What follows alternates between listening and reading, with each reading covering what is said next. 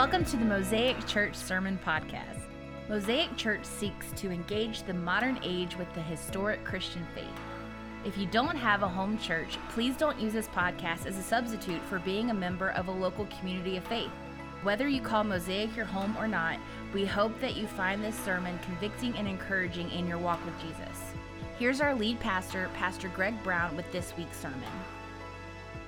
We're in a series currently in 1 Timothy, and we're going through it really just chapter by chapter. Now, this is a little out of the norm for us as a church. We, uh, we actually like to go through books more on like a, a, a verse by verse or passage by passage basis, but we really wanted to get like a broad overview of these two pastoral epistles. Uh, that Paul had written to Timothy and, and get an idea of sort of the, the broad overview of his uh, theology and his practice that he's encouraging us toward. And one of the things that I love about uh, Paul's letters in general is sort of the, the physical imagery that he loves to use. Uh, it, just actually a few weeks ago, when I did sort of an overview of, of 1 Timothy broadly, I, I, I compared Paul to a boxer throwing a punch. He's, he was founded on this firm foundation of the gospel, and he was applying it as he wrote this letter, right? Again, like that's probably uh, a, a just not a like it's a physical metaphor. Sorry, that uh, that Paul might have used, but he didn't actually use. But he did use a, use several more. He said in 1 Timothy six twelve that we should fight the good fight of faith. Right? You know this verse. 1 Corinthians 9:26 says, "I do not run aimlessly. I do not fight like I am beating the air." You like these sort of metaphors. In 2 Timothy 4:7, as, as Paul perhaps writes the last letter of, of his life here on earth, he said, I have fought the good fight. I have finished the race. I have kept the faith. He loved to use physical, athletic metaphors about the Christian life. And I love that because we all know that the Christian life can be a struggle. Can I get an amen? There's pressure on every side of our lives. There's just temptation. There's, there's people saying, no, no, no, you can't believe that, or you can't put that, put that into practice. It's hard sometimes to put our doctrine even into practice. Like, think about it. In this world, people want to undermine absolute truth. They want to say there's no such thing as absolute objective reality. And therefore, there cannot be one God. There cannot be a, a creation that's founded upon God Himself. It's a struggle even to, to practice our faith because without absolute truth, then what's closest to the core begins to unravel, and we've seen this. The, Christ, the, the, the nuclear family has begun to unravel. We've seen just all sorts of different ways where even, even types of murder are permissible now. Things have begun to unravel because there's no such thing as absolute truth in the minds of many in this culture. And so we feel this pressure. It feels like a fight in order to maintain our Christian faith in light of all of that. And so we need to be able to fight. But fighting requires training. In order to be an effective fighter, you need to build your strength and dexterity and then apply those things with good technique, right?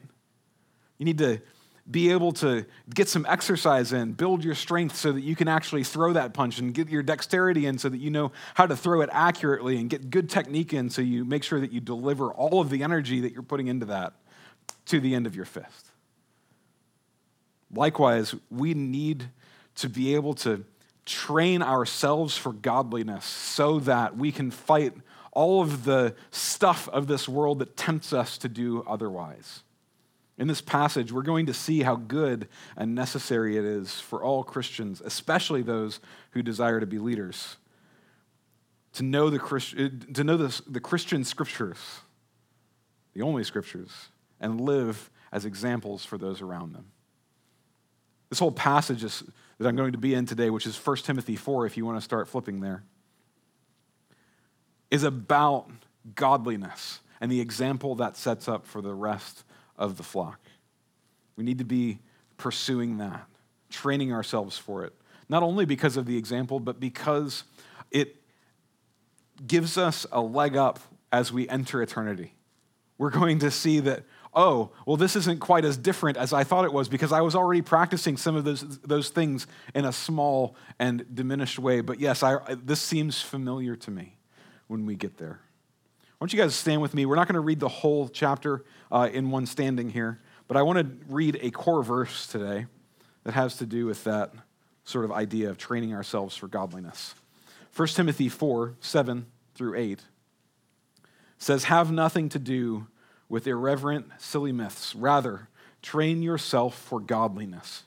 For while bodily training is of some value, godliness is of value in every way as it holds promise for the present life and for the life to come. May God bless the reading of his word. Lord God, I pray that you would be with us, so that you would help us to comprehend mentally what you have said. And Lord God, may your Holy Spirit apply it to our hearts, that, Lord, we might not simply mentally assent to it, but that we might believe in it. Lord God, help us to trust you. Help us to trust what you are saying to us and help us to see that it is good. I pray, Lord God, that you would lead us back to you where we have strayed and that you would encourage us where we have pursued you. I thank you, Lord God, for this. It's in Jesus' name we pray. Amen. You guys can have a seat.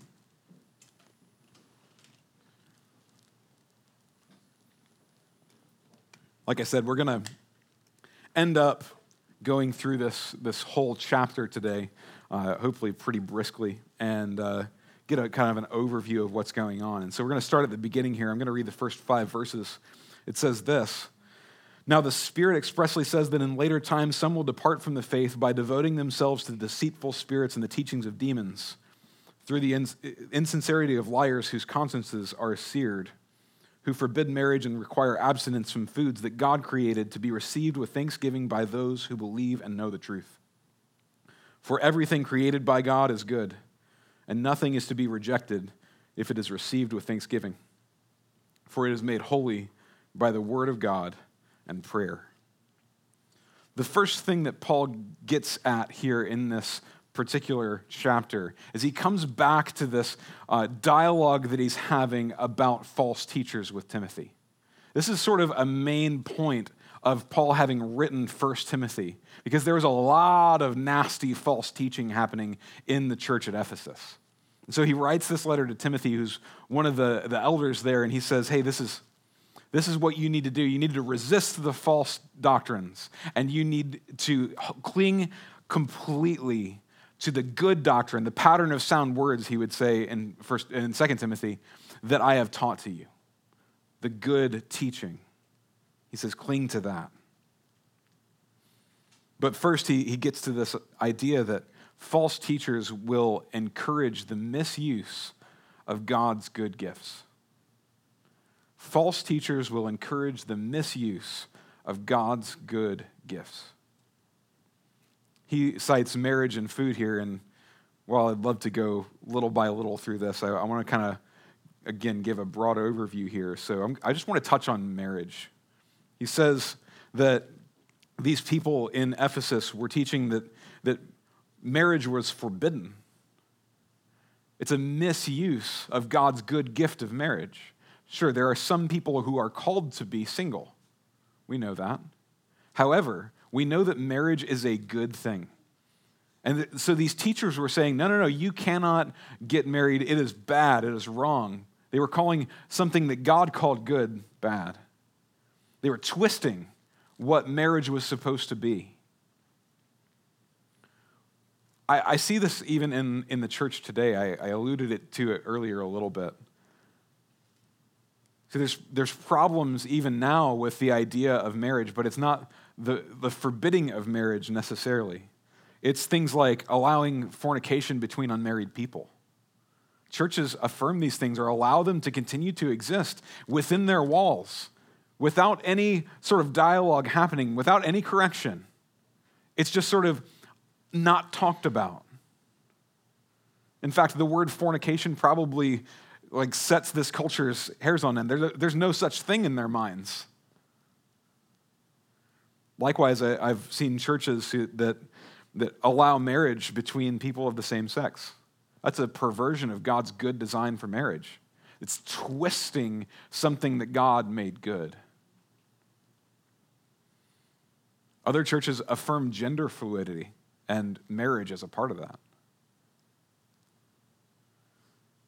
They also, this is maybe hitting a little closer to the to home here, in a lot of reformed and highly doctrinal churches, they would still sometimes affirm wrongful divorce and remarriage among Christians.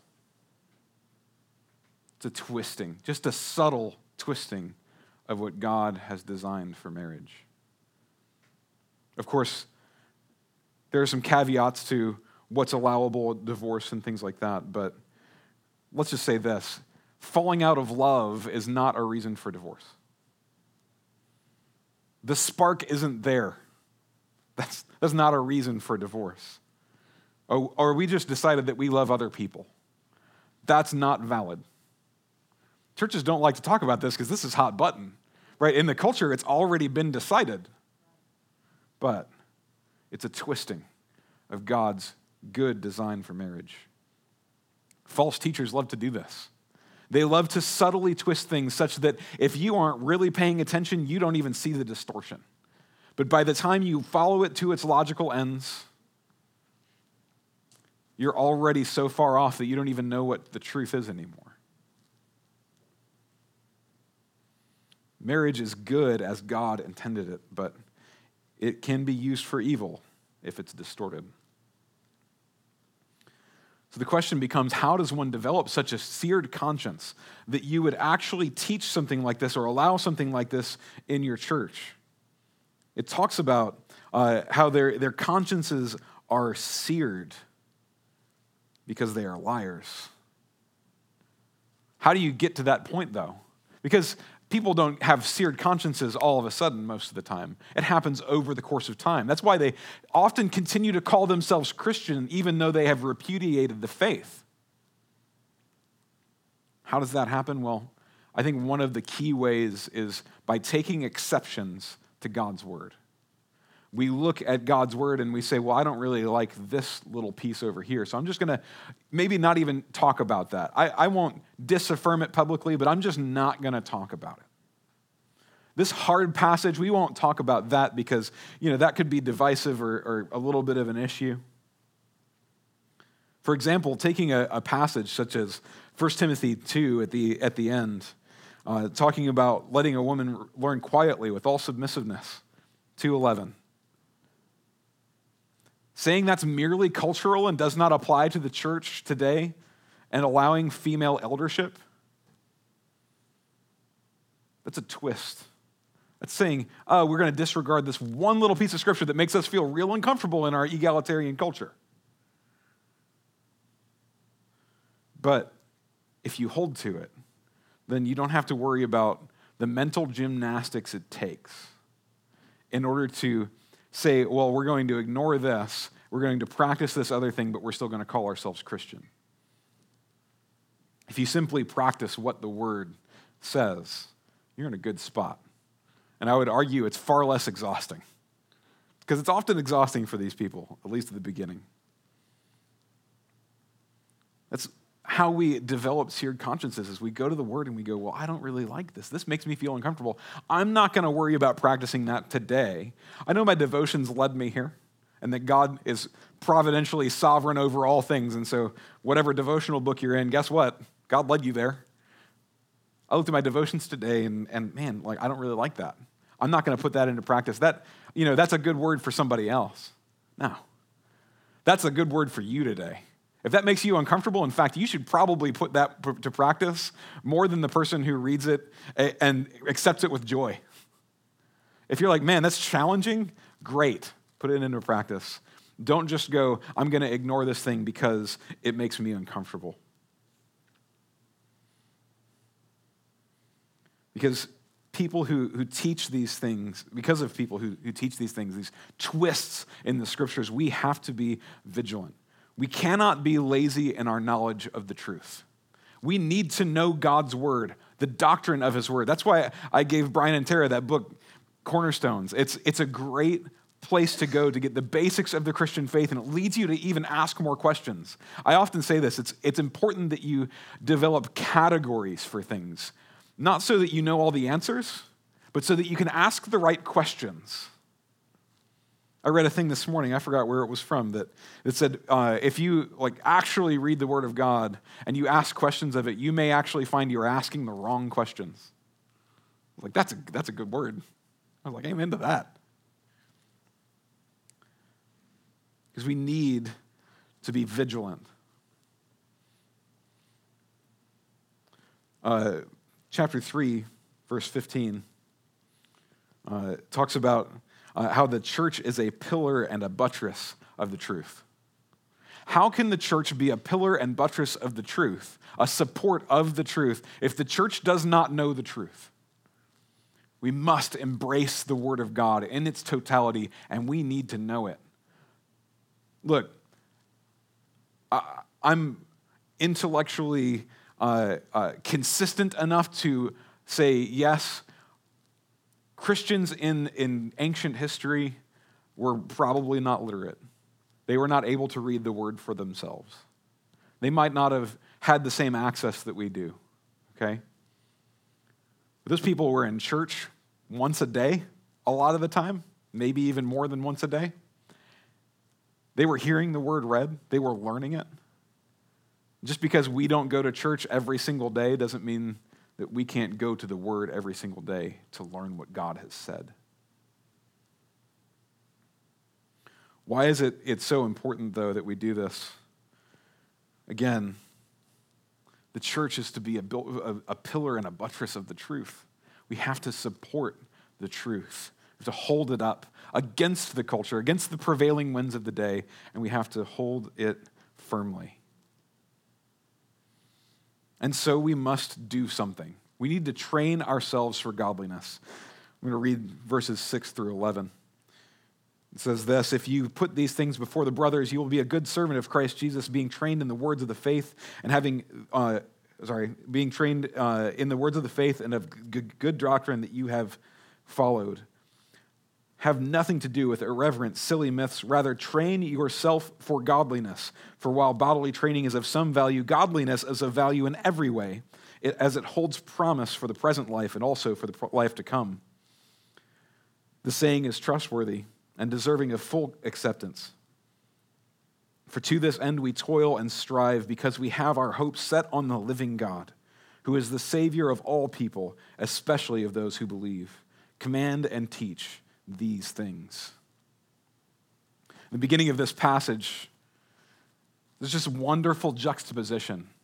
He says, have nothing to do with silly, irreverent myths, but have everything to do with godliness. He sets them apart from one another. They are they're uh, just juxtaposed to one another, right?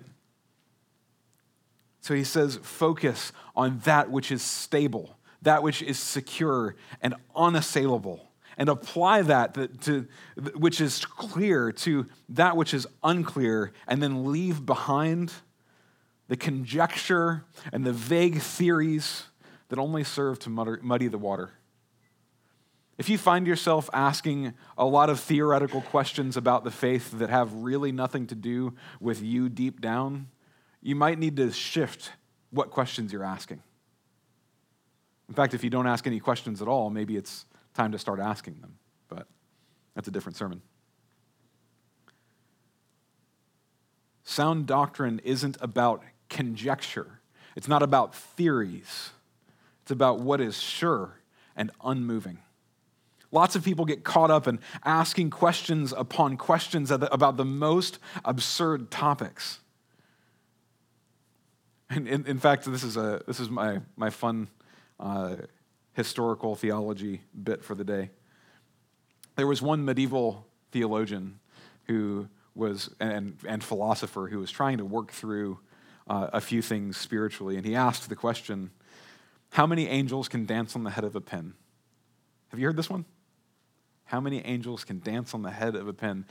For him, that was an honest question because he was trying to figure out some different things. They, like, they had decided that angels perhaps have matter, but they're so small that And he was asking all, it was like, wait a second, this guy's asking a crazy question right now. I mean, I think we all just kind of scoffed at that question just a little bit, right? As many angels as want to dance on the head of the pin can probably dance on the head of a pin, right? But he was asking this question, but he maybe should have been asking something far more basic. He perhaps should have been asking something about salvation, eternal life, rather than just the physicality of angels. We need to be focused. We can't spend all of our time on these secondary, tertiary, and just vaguely theoretical issues. We need to solidify the core and work our way out. What if we focused on what was truly meaningful? Think about it. What happens when you focus in? Too bad Jordan's not in here. What happens when you focus in on like a particular muscle group? Right? Like rather than, than trying to exercise all the things, you say, no, no I'm gonna, I'm gonna do upper body today, I'm gonna do lower body today, or I'm just gonna do quads today, or whatever it is. When you focus on that particular muscle group, it gets stronger. You start exercising that, man, it gets better. And that's why Paul he kind of gives, gives this idea of physical training. He said it is of some value. He talks about physical training as, as something that, that is valuable in some sense. And I can tell, tell you this from experience. I know that's the case. All right? I might not look, at, look like it, all right? But uh, when I went into the hospital and, and had COVID, and then I ended up having an autoimmune disorder and being paralyzed for a while uh, late last year, I had to do physical therapy afterward. And I'll tell you what, those people work you hard. But we had to focus. It was, it was about, work, like during my physical therapy, it was usually about working my lower body, getting me to walk again. And I praise God for those people because they pushed me. They're like, I know that those muscles aren't firing. Your brain can't talk to those muscles right now, but we're going to ask you to try to do it anyway. And then they're, they're just like helping me just a little bit, just little by little able to do it. And, you know, even just like telling me, hey, okay, like grab these two parallel bars and just push yourself up by your arms and hold yourself there. Even though your legs are like wet noodles, just hold yourself there. Focus, they said, on, on walking. Focus on, this is a, a great one. I had to learn to brush my teeth again. I couldn't bring my arms up and I couldn't control my face. So, like, they, they had to teach me to, to brush my teeth. I had to focus on that thing that one little, small, mundane thing in order to develop that muscle strength, that dexterity back again. I know that physical training is of some value, okay? But Paul says it's of, of, in other translations, little value in comparison to training for godliness.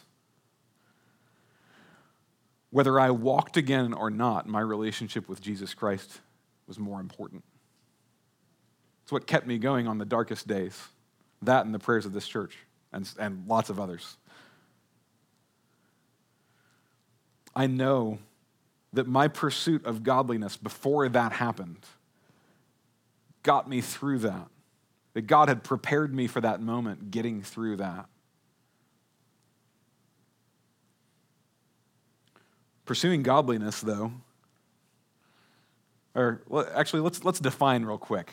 I like to define terms, all right? Godliness. Sounds like a great thing for a Christian to have, but what is it really? Well, it's the, really the constant refrain of this book, and it's a constant refrain that I've had since we began walking through this, and really through the life of this church. I said it last week orthodoxy and orthopraxy, right doctrine or right belief and right practice. That's what godliness is. I believe the right things and I act upon those things as if they were absolutely true. Orthodoxy, orthopraxy. Right doctrine, right practice. That's godliness in its most foundational definition. Godliness is right belief re- leading to right action. and you think about all these other things that might take precedence. You're like, well, I, I don't really have time to read my Bible or to spend time in prayer, but man, like, I had this other thing. I got to go to the gym today. I have to study for a test. I have to, to train for this thing at work. All of those different types of training are of some value, perhaps little value, but godliness is of incomparable value. pursuing godliness will actually lead you into some of these other things. If you pursue godliness, you are going to be a good steward of God's creation. And so you're going to maybe pursue some physical health to varying degrees. You're going to go, man, I want to be a good steward of the life that God has given me. And therefore, your, your godliness then drives the training, physically speaking. It might also lead you to uh, mental training right? The uh, mental acuity that you need in order to understand what's in the Word, or uh, even just the idea of like renewing your mind, right? Pursuing godliness will lead to a renewal of your mind. That's Romans 12, 1 and 2. Mental acuity is required to some degree to know what's true and what's false. If you hear a false teacher, you have to be able to identify what's going on here. But if you uh, pursue that just as an end in and of itself, it does you no good. But if you pursue godliness first, and then you say, I want to know more, I want to be able to read Greek and Hebrew. I wish I could. I use the lexicon. I, I want to be able to do these things so that I can know God more. That's a wonderful thing. Same thing relationally speaking. You might think, well, I need to, to get up on my social skills. I need to get some relationships rolling and, and things like that. But if you treat that as an end in and of itself, rather than pursuing godliness to, that leads to those applications, that leads to those relationships or that social skill, then if you do that, then that relational strength is really going to be there when you need it. If godliness leads to your relationships, you're going to have people around you that can hold up your arms when you can't hold them above your head anymore. Some of you guys get that imagery? Moses on the mountain, right? He needs his friends beside him, holding his arms up so that Israel can win the battle. If your relationships are founded in Jesus Christ, driven off of a desire for godliness, man, those are some good friendships. Those are some really good friendships.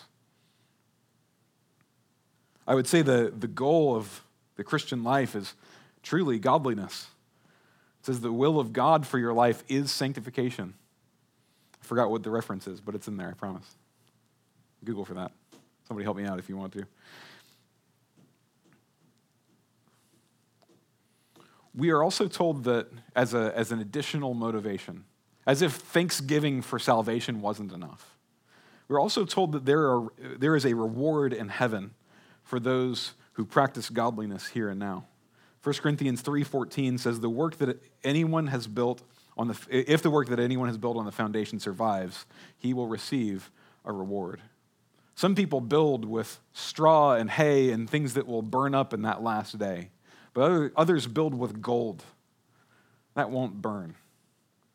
What is he saying? He's saying in this passage that if you pursue godliness and let that lead to faithfulness in your life, there is a reward for that on the other side of this life.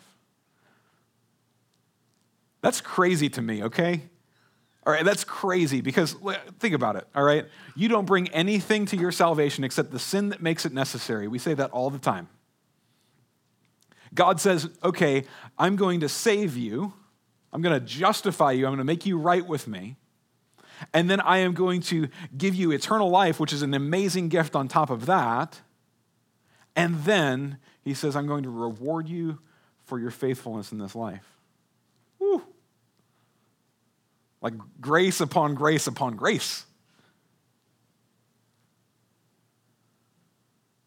Man, as if we needed more motivation to pursue godliness. Why is godliness of every value, of the, of the highest value as compared to physical training or any other kind of training? Man, A, it glorifies your Savior. B, you get rewards in heaven. How cool is that? So the question becomes how do we express godliness in our lives? Well, I, I would say that it leads us back to the law, the Ten Commandments, and the, the expression that Jesus use, uses around that love of God and love of neighbor. So, what does love for God look like? Well, I, I, would say that it's a love for God that leads us to obedience and worship. Right? It's not just a general feeling of love toward God, it's a love of God that leads us to obedience and worship. And so, if you love God, you are going to find Him in His Word. You're going to spend time with Him in prayer. You're going to obey His commands, hope in Him, trust Him, and worship Him. That's what it's about. That's godliness expressed. And likewise, you're going to have love for fellow man that leads to service. So your love for God leads to obedience and worship, and your love for fellow man leads to service. If you love your neighbor, you will reach out to them. You will encourage and correct them. Ooh, it's a hard one. You're going to care for them. You're going to preach the gospel to them. Hard stuff in this culture. Hard stuff at all times, I think. But that's love. But I feel like maybe I've put the cart before the horse here. Because this is what we like to call the third use of the law. This isn't a means to your salvation. Okay? The law is used first to condemn our sin and to condemn us as sinners. The second use of the law is to restrain evil. And the third use of the law, which is what we're getting at today, is the means by which we live a godly and thankful life toward our Savior. It's not for our salvation. The, the law could never save. The law gives us a guide for the Christian life. How do we love God and neighbor?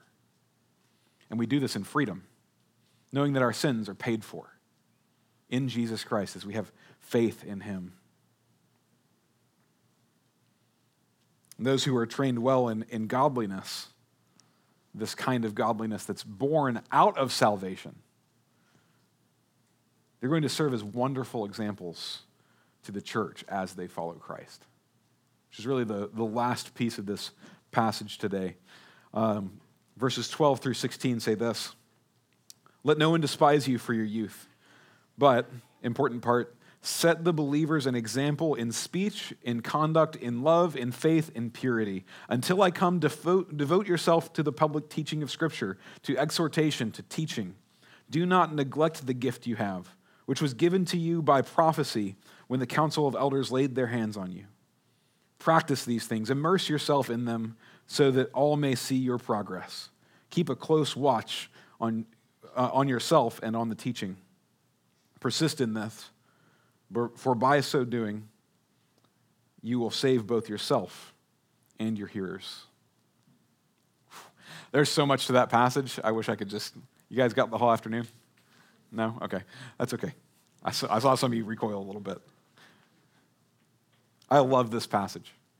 Um, in chapter 3, though, we read it last week.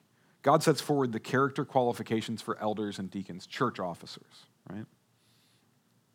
And if it's sort of distilled down, and we, we look at how we just defined godliness as, as a love for God and neighbor, then we're going to see that if we look back in chapter 3, we're going to see that church leaders are simply mature Christians, those who practice godliness on a regular basis they have a firm grasp on sound doctrine.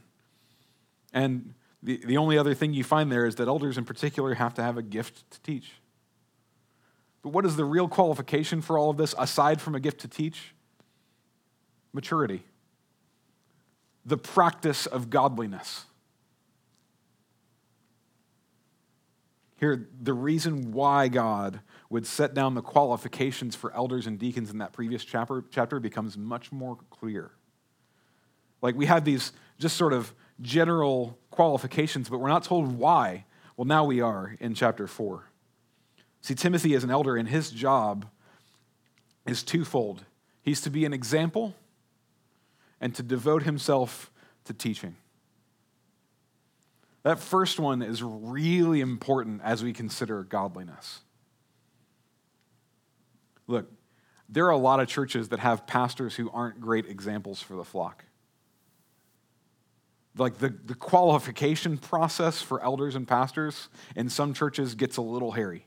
It's a little questionable because they look more at skill or, or business acuity or whatever else it is rather than looking to the scriptures. But the scriptures clearly declare that we are to be, that as pastors, are to be clearly examples for the flock. And Paul says this here in, uh, in verse 12. He says that you should be an example in speech, conduct, love, faith, and purity. I've seen this a, a lot, in, particularly in like the, the early 2000s. Uh, pastors not really expressing or being an example of, uh, in, uh, of, of godliness in speech. Um, look, pastors with dirty mouths might seem cool, but Jesus spoke with clarity and purpose, not profanity. Clear? Likewise, pastors who are great in the pulpit but lazy at home have failed to manage their households well and do not qualify as elders. That's the example in conduct. They're also to be examples in love. So these pastors who would promise friendship to everyone but love no one are liars and fakes. Pastors are also to be examples in faith. And so those who teach good doctrine with their mouths but don't believe it with their hearts are merely professional liars and not good examples. I don't see how you could go to a church with a pastor who you know is not living what he preaches in the pulpit. In fact, I would argue you should vote with your feet.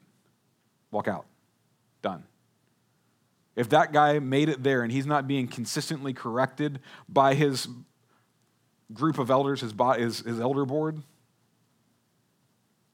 not that church. Likewise, pastors are to be examples in purity. Those who indulge in sexual promiscuity teach the flock that holiness, the holiness to which God calls us, is meant to be toyed with. Even just that toying with the line, wherever that line might be, that idea, that says to the flock, hey, it's fine. And you might walk over that. That's fine. I can't call you out because I do it too. No, that's not okay. That's not the kind of leadership that the church needs. We need examples to the flock, we need godly leadership. We're also called as pastors to devote ourselves to the reading of Scripture. And believe me, I'll get here in a second. I know not all of you are pastors. In fact, there's only one other that I know of in the room. But I'll get there in just a second, but I want you to hear this, okay? Pastors are also supposed to devote themselves to the reading of Scripture. We shouldn't disregard the Word of God. We have to emphasize Scripture and give the people of God all that they need. Because, again, I said earlier, historically, the, the Christian people could not read. Like, normal people in daily life didn't learn to read that often in ancient times, especially in the medieval times when whew, everything kind of went crazy, but nobody was learning to read. They were just trying to live, they were trying to subsist. So, why would we read Scripture? Because it gives us everything that we need. And so, we spend a lot of time in Scripture here. That's why we do this. We're also called to exhort.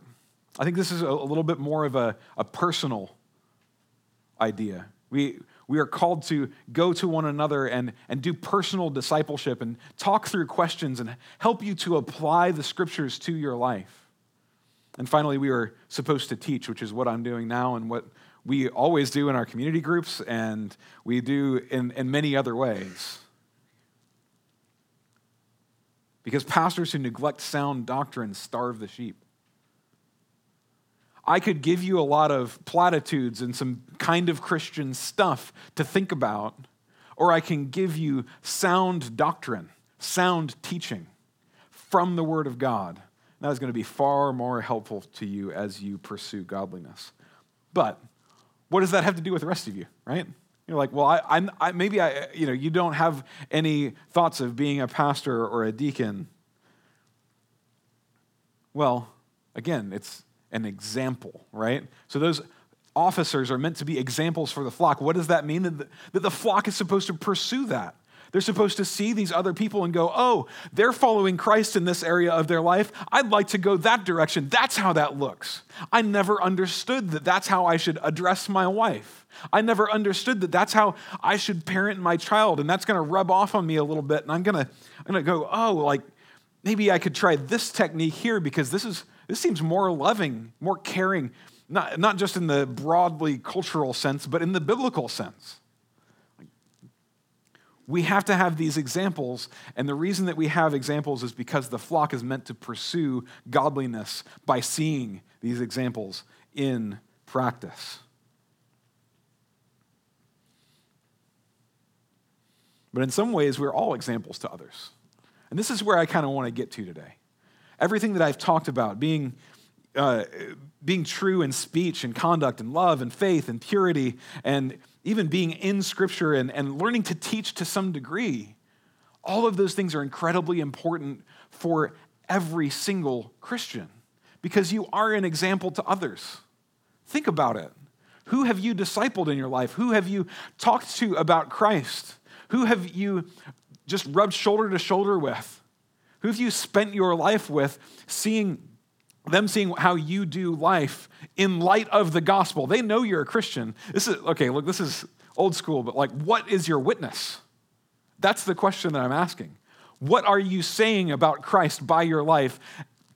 And how is that providing an example for others? Because they're going to look at you. If you're parents, then you, your children are going to look to you and say, well, this is how my parents did it. And either they're going to see Christ there, or hopefully they've been trained well enough to go, I don't see Christ there. But my guess is that generally children are going to follow in the footsteps of their parents. You're all examples to a degree. My friends have been an example to me. Right? I like I might be a pastor or elder here at this church, but my friends in this church have have spent time with me and they, they have admonished me and corrected me in ways that, that I, I can't even begin to relate. I've seen them as examples in different areas of their lives. I've seen how they interact with one another, and I've gone, man, that's, that is far more Christ like than I am half the time. We need examples in the church. We need everyone to pursue godliness so that we can look at one another's lives and we can pursue godliness. Paul encourages Timothy to practice these things and immerse himself in them so that all may see his progress. It's not a bad thing for people to see who you are or how you've been progressing. A lot of Christians like to think, well, like, this is my private spiritual life. But that's not what's going on here. He says, no, no, no, like, invite people in so that they can see how things are changing. How has Christ transformed your life? In the last verse of this passage, he, he says, Keep a close watch on yourself and on the teaching. Persist in this, for by so doing, you will save both yourself and your hearers. Man, that's like a, a summary of this whole passage. Keep a close watch on yourself and on the teaching. Now, if you're not teaching someone directly, if you're like, I'm not in a teacher relationship, the same basic word here doctrine. Keep a close, self on your, uh, close watch on yourself. That's your practice. And the doctrine that you believe. What do you believe today? I want to leave you with that question uh, as we begin to close. What do you believe? Are you pursuing godliness? Are you taking what you know about the gospel and applying it to your life? Or are you just holding it in as something that's separate from your practice? Or do you even know what the gospel is? Like the true gospel of Jesus Christ. says that he came and lived a sinner's, or lived a perfect life and died a sinner's death. We talked about this during baby dedication earlier. And that by faith we are saved. It was by grace through faith. Man. If that doesn't resonate in you and drive you toward practice, drive you toward exercising love for God and love for neighbor, you've got some thinking to do. You've got to ask that question how does my belief lead to my practice? Look, I know this is a, a pretty, uh, I, I, like to call, uh, call it an imperative passage. It says, do this. And it can sound like I'm preaching law at you that condemns you, perhaps. That's not what I'm trying to get at. I want you to remember the love and grace and mercy that God has given you in Christ Jesus. Think about how you have failed and then how He has brought you out, how He has made you new. And then ask the question how might I live my life in light of that reality? This law does not condemn if you are in Christ godliness, the comparison of, of examples and things like that, it does not condemn you if you are in Christ. It encourages you to live a life of thankfulness to God and of love toward one another. I, w- I, I hope that, that we are that kind of church today, and we will continue to be that kind of church into the future. That we will be a people who hold to sound doctrine, put it into practice, and that the whole aim is love of God and neighbor. Not because it merits salvation, but because God has done it all for us, and He gives us so much. I hope that you believe this today. I really do. I hope that every single one of you is reminded of just the love that God has for you. And that you would be motivated to pursue godliness, that, that godliness kind of training that you need in your life. Grab that devotional off the shelf that's gathering dust, or pick a book of the Bible that, that seems interesting to you and applicable to you and, and study through it. Get a good study Bible. Spend time in prayer. Man, that's a hard one for me. Can I confess that? Sometimes it's really hard for me to spend time dedicated and lengthy prayer because all the stuff in the world is screaming at you and you, you can't find a way to shut it out but that's i need that. I need that in my life. And i think you need that in your lives too. When's the last time that you reached out to somebody that you knew was in need or maybe just knew need needed a, a little bit of love right? I'm talking about biblical love, right? Like this, this idea of reaching out and being able to, to lovingly correct, even to say, okay, like I see this in your life and I, I understand why you are where you are, but like this is not in accordance with your faith. What's going on? How can I help you to fight this thing that is obviously hurting you? Like that's real love right there. It's not unconditional affirmation, it's real, honest to goodness love. How might you apply godliness to your life today? Think about that. Like, how do, like, as you leave this place, what changes? What's different? Who are you? Who are you going to be? What are you training for? Are you training for a life that is fleeting? Are you training for the life to come?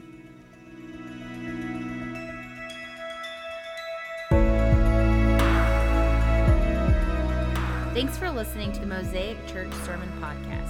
For more information about Mosaic, including location and service times, or to support us financially, visit our website at mosaicrva.com or find us on Instagram and Facebook at Mosaic Church RVA.